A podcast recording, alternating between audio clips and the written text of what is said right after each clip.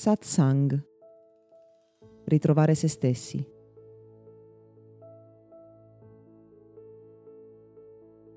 A livello inconscio siamo portati a dover e voler mantenere un certo equilibrio.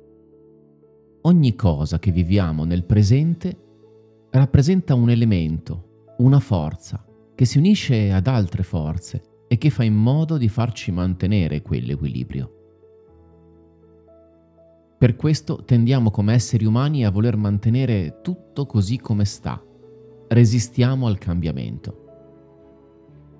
I desideri, le pulsioni, gli schemi costruiti, ognuno di questi elementi costituisce una forza che partecipa a questo equilibrio che fa in modo di mantenere tutto così com'è. In certi momenti, magari per una ondata di entusiasmo, per uno stato emotivo di picco, positivo o negativo che sia, siamo portati a mettere in discussione quell'equilibrio, a vivere qualcosa che non rispetta quell'equilibrio. Magari viviamo un evento straordinario, in un momento di euforia, sbirciamo fuori dall'equilibrio quotidiano, vediamo qualcosa che non rispetta quell'equilibrio, che ci fa uscire per un istante dalla nostra normalità. Ma quel che accade è che non appena quello stato emotivo interiore, non appena la situazione torna come era prima, non appena passa quel momento così profondo di dolore o così alto di euforia, ecco che ritorniamo al nostro stato di equilibrio. Le forze tornano a bilanciarsi, torniamo nella nostra normalità. E questo principio è così forte non solo da farci resistere al cambiamento, ma persino da farci negare di aver mai vissuto quel momento di picco, quella situazione straordinaria. Questo è ciò che potremmo chiamare negazione. Mi è capitato durante dei seminari o dei trattamenti individuali di vedere una persona uscire totalmente dalla propria normalità, avere un momento di estrema consapevolezza, lucidità, un insight, di vederla vivere letteralmente qualcosa di eccezionale, straordinario, che mi colpisce a tal punto da raccontarlo poi come aneddoto, da tenerlo bene in mente come esempio della straordinarietà umana. Ma quella stessa persona, mezz'ora dopo o qualche giorno dopo, sarebbe disposta totalmente a negare di aver vissuto quel momento. Questo fenomeno di negazione della realtà, di una realtà che la persona ha effettivamente vissuto, si basa sul fatto che quando la sua coscienza torna alla normalità, la sola esistenza, il solo ricordo di quella situazione straordinariamente dolorosa o straordinariamente entusiasmante metterebbe a repentaglio l'equilibrio e la sua normalità quotidiana. Per questo il cervello preferisce dimenticare, preferisce togliere di mezzo.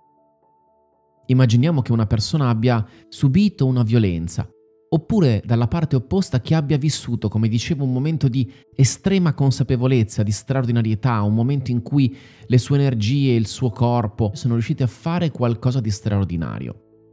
Poiché quel momento estremamente alto o estremamente basso in qualche modo esce dalla normalità ed è incompatibile con il nostro modo di pensare, di agire, di considerare noi stessi, allora piuttosto che ricordarlo per quello che è, piuttosto che accettare di aver vissuto quel momento così straordinario che in qualche modo ci porterebbe, ci costringerebbe a riconsiderare la nostra intera esistenza, preferiamo, come dico, riavvolgere il nastro, tornare sui nostri passi, dimenticare, nascondere, negare a noi stessi persino di aver vissuto quel momento di picco.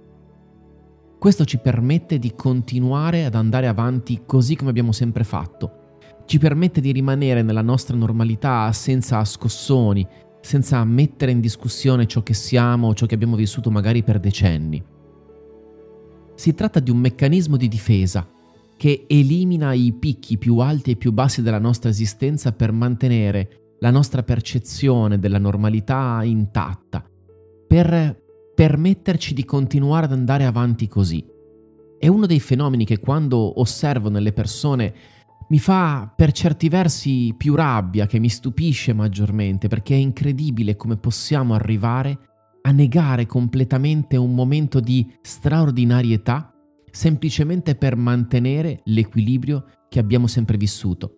In altre parole, per far finta di niente. Questo stesso meccanismo, questo equilibrio inconscio che cerchiamo di mantenere ci preserva, ci salva ed ecco perché questo fenomeno di negazione accade. Ma allo stesso tempo personalmente quando ho cominciato a rendermi conto di questo meccanismo perverso, ho cercato anche di creare una quantità più alta possibile di momenti straordinari, in maniera tale da permettere al mio cervello di ricordare che la normalità passa anche per azioni e momenti straordinari e quindi che deve integrare, accettare, che la coscienza possa espandersi e farci vivere momenti incredibili, farci tirar fuori risorse grandissime, perché tanta energia si concentra in un istante e questo va bene, questo è possibile, questo è compatibile col fatto che poi nella nostra quotidianità si continui a vivere una vita normale.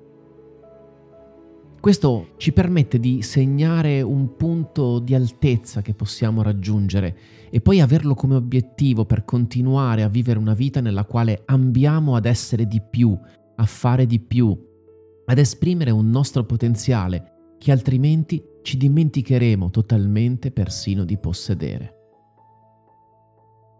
Questo podcast è offerto da Accademia di Meditazione e Sviluppo Personale Gotham www.accademiadimeditazione.it